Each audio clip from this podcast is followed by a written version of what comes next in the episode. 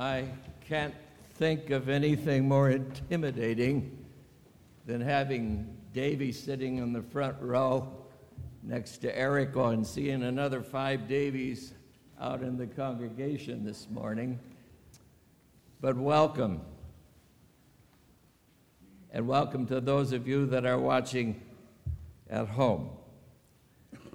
I felt so very honored when uh, Dave called me some weeks ago and asked if I would speak.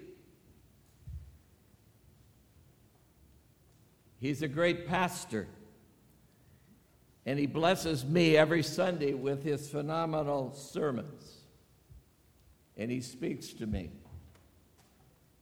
And so it's a great honor to be in his pulpit today. I was surprised when uh, David and Erica asked me several years ago if I would join the staff. And I said to someone, I wasn't quite sure why Dave wanted me to come on his staff. And they said, Well, you are a complement to each other, you are direct opposites. and then they said, He's an intellectual. they felt he needed balance. I pray for him daily, and I hope you will too. I am blessed to be on such a great staff. It took me four retirements to get here. now, during my message this morning, I'm going to ask you four critical questions to both encourage and to challenge you all of which are essential for every believer, for us to answer for every individual and for every member of PCLG. Therefore, I recommend that you write these questions down. You can use the back of your bulletins to write on. And for those at home, I would encourage you to get a pad of paper and pen to follow along. But first, I want to read the New Testament text of the morning. Luke 9 57 to 62. As they were going along the road, and I remind you they're on the road to Jerusalem, someone said to him, I will follow you wherever you go. Jesus said to him, Foxes have holes, birds of the air have nests but the Son of Man has nowhere to lay his head. To another he said, Follow me. But he said, Lord, first let me go and bury my father. And Jesus said to him, Let the dead bury their own dead. But as for you, go and proclaim the kingdom of God. Another said, I will follow you, Lord, but let me first say farewell to those at my home. Jesus said to him, No one who puts his hand to the plow and looks back is fit for the kingdom of God. Friends, this is the word of the Lord. Let us pray. Disturb us, Lord, when we're too well pleased with ourselves, when our dreams have come true because we've dreamed too little, when we arrive safely because we sailed too close to the shore. Disturb us, Lord, when with the abundance of things we possess, we've lost our thirst for the waters of life. Having fallen in love with life, we've ceased to dream of eternity. And in our efforts to build a new earth, we've allowed our vision of a new heaven to dim. Disturb us, Lord, to dare more boldly, to venture on wider seas where storms will show your mastery. We're losing sight of the land, we shall find the stars. We ask you to push back the horizons of our hopes and to push into the future in strength, courage, hope, and love. Amen. That prayer was written by Sir Francis Drake. in 1577. We're all familiar with the scriptural accounts of Jesus calling his disciples. You remember one day he's walking barefoot down the beach and he sees James and John in their fishing boat and he called them to follow. And immediately they left their nets and they followed Jesus. Rumor is that it wasn't long afterwards that their father Zebedee posted a help wanted sign. Remember Levi, who immediately left his income tax business to follow Jesus. Andrew introduced his brother Simon, who became known as Peter, to Jesus, and they too left their fishing nets and followed him. Throughout the sermon, I want you to keep in mind the mandate that Jesus gave to his disciples and to all who follow him. Go.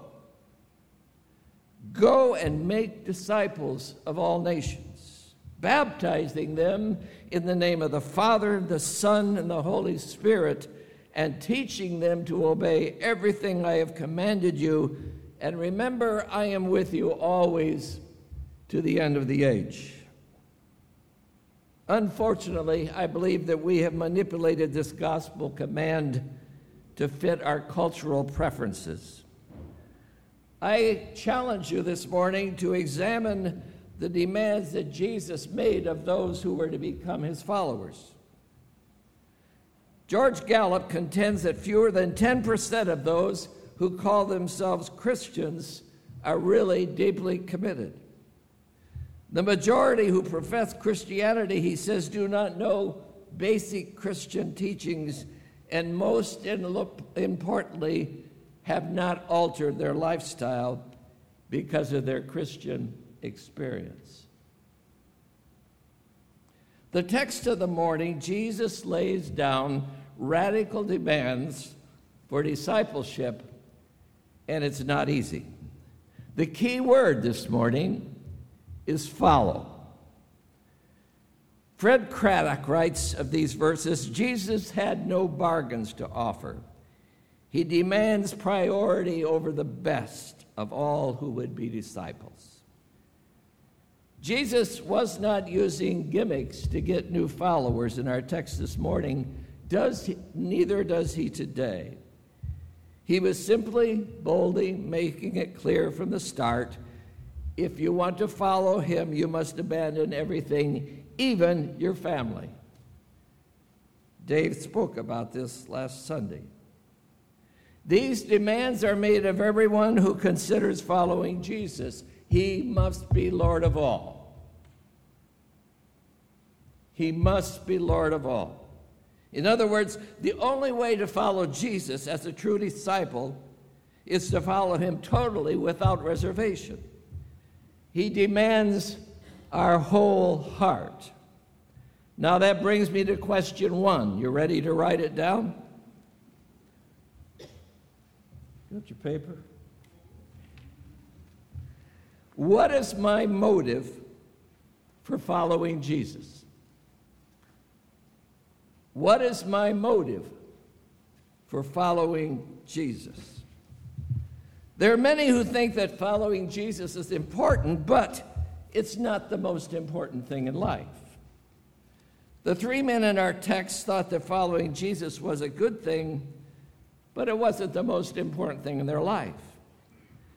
Listen to Jesus' words If anyone wants to come after me, they need to deny themselves, take up their cross daily, and follow me. In the case of the first man, Jesus must have thought that his offer to follow was a bit compulsive. I will follow Jesus wherever you go. He didn't even have an invitation to follow. He just simply volunteered and obviously had not thought it through carefully what following Jesus would entail. Have you? Have you? I remind you that Jesus was on his way to Jerusalem to a cross. And following Jesus was not a piece of cake. Jesus emphasized that he's homeless. Following him would not be a five star hotel, but it possibly would mean homelessness. Foxes have holes, he says, that they can return at night.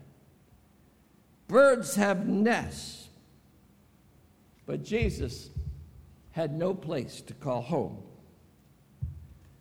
Believing in Jesus does not promise comfort or self advancement, it involves surrender to his will. Following Jesus requires a life of self denial. He demands priority in our lives, first place over all. J.C. Ryle writes Jesus would have no man, no woman to follow him under false pretenses. We must consider the cost. Following Jesus is far more than attending church on Sunday and then returning to what life was like before. It means serving Him on Monday and each of the following days in the office, in the classroom, in the home. The mandate of Jesus can only be carried out by those who pre- proclaim Him as their Savior and declare him as Lord. No, Jesus was not a, a dishonest recruiter. Following Jesus meant more than personal comfort. So, to this first man, Jesus presents a challenge the cost. What are you signing him up for? So I ask you this morning, what have you signed up for? That brings me to question two. Ready? Have I given Jesus Christ priority in my life above all others, even my family? The second man thought that following Jesus was important, but not as important as his family obligations. Fred Craddock writes again loyalty to me takes precedence over primarily primary family obligations. He's saying here to, his, to the, this man, I expect more from you than Elijah asked of Elisha. William Barclay suggests that Jesus wants his disciples to sense the urgency of the Great Commission. He writes, in all probability, the Father was not even dead and not even nearly dead. The man is saying, Jesus, I will follow you after my father has died when it's more convenient. Jesus urges us to act at once when we hear the call to follow. All else should be put aside. Remember, the call may never return. Jesus' emphasis is upon the call, the urgency, the mandate. This was his moment for decision. And Jesus says, proclaim everywhere the kingdom of God. Or go back home. Question three Are you willing to follow Jesus only when it's convenient for you or when he calls you? The third man says he wants to go home and say goodbye to everyone before he follows Jesus. Jesus knows all. You know, with Jesus, there are no secrets. He knows every deed, He knows every thought, He knows every motive behind the deeds. Jesus could tell immediately that this man's heart was divided. He wanted to keep doors open in the event that things didn't work out, and he could always go back home. Jesus demands a clean break from the past. Paul wrote, If anyone is in Christ, if anyone is a disciple, they are a new creation. The old is past and the new has come.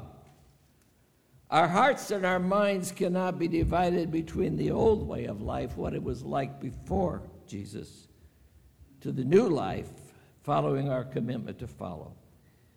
He's not to be secondary in our lives. he is to be primary. He demands a commitment that requires the reordering of our lives and putting to rest once for all the past.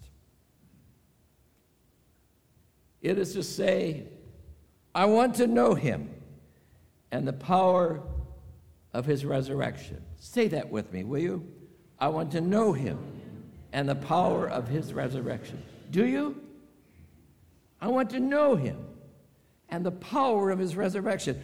For me to live is Christ, and to die is gain. I have been crucified with Christ, and I no longer live, but Christ lives in me. And the life I now live in the body, I live by faith in the Son of God who loved me and gave himself for me. And these words of Paul, in him I live and move and have my very being. Say it with me. In him I live and move and have my very being. Say it again. In him I live and move and have my very being. What does that mean? All of life evolves around Jesus.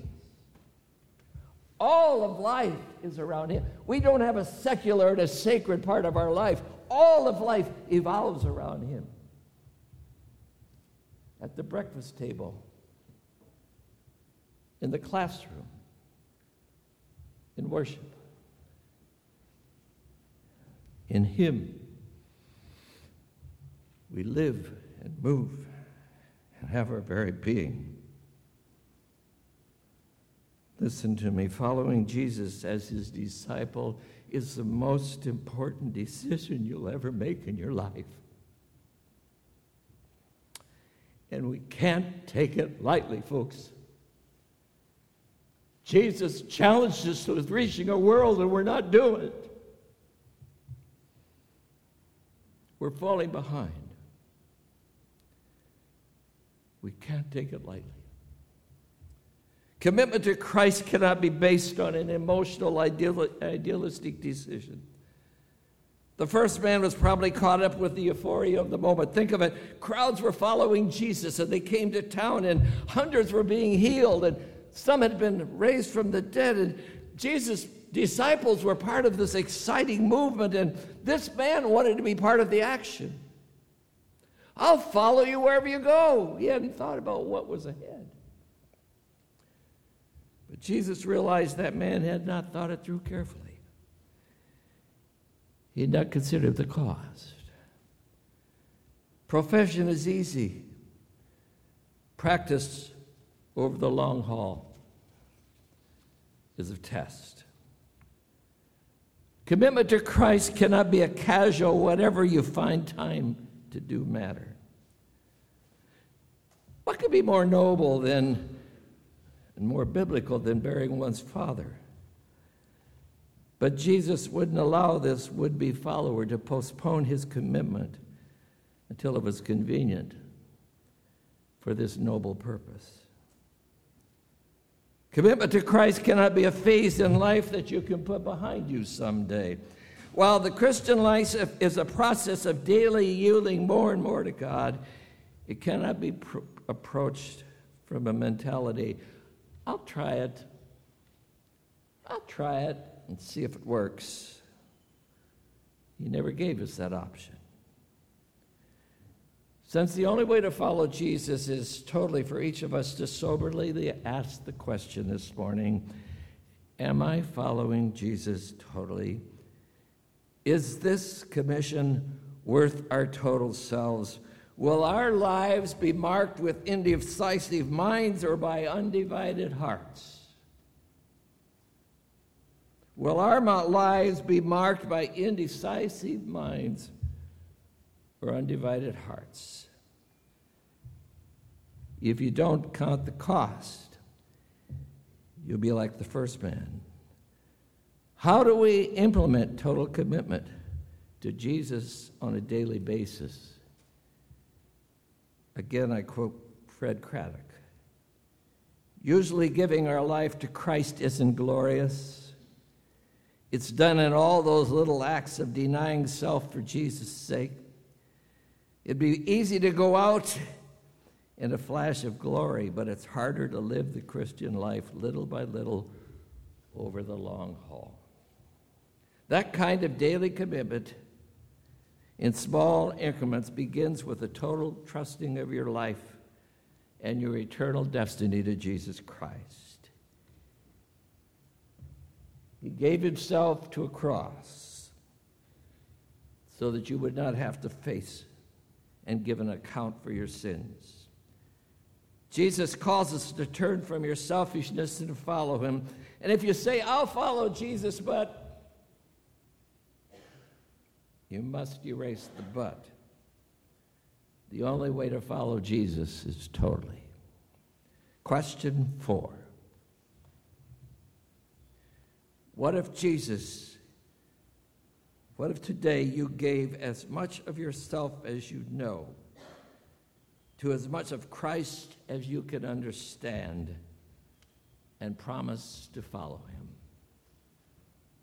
What if today you gave as much of yourself as you can know to as much of Christ as you can understand and promise to follow him. For what seems impossible or even unimaginable with you is possible with God. If you don't believe it, read your Bible. With God, all things are possible. Lord, I pray for your grace in my life. Forgive me for being indecisive. Give me the grace to have an undivided heart. And break my heart, O oh God, with the things that break the heart of God. And Lord, I pray what I pray for myself, I pray for these whom you love these for whom you gave your life. I pray for grace this morning on those on the edge of decision to follow. Grant them your grace to accept the challenge as best they can. Lord, I pray this in your name. You, the one who commissioned us with the challenge of discipling a world, grant us courage Fill us with grace and the empowerment of the Holy Spirit. Amen.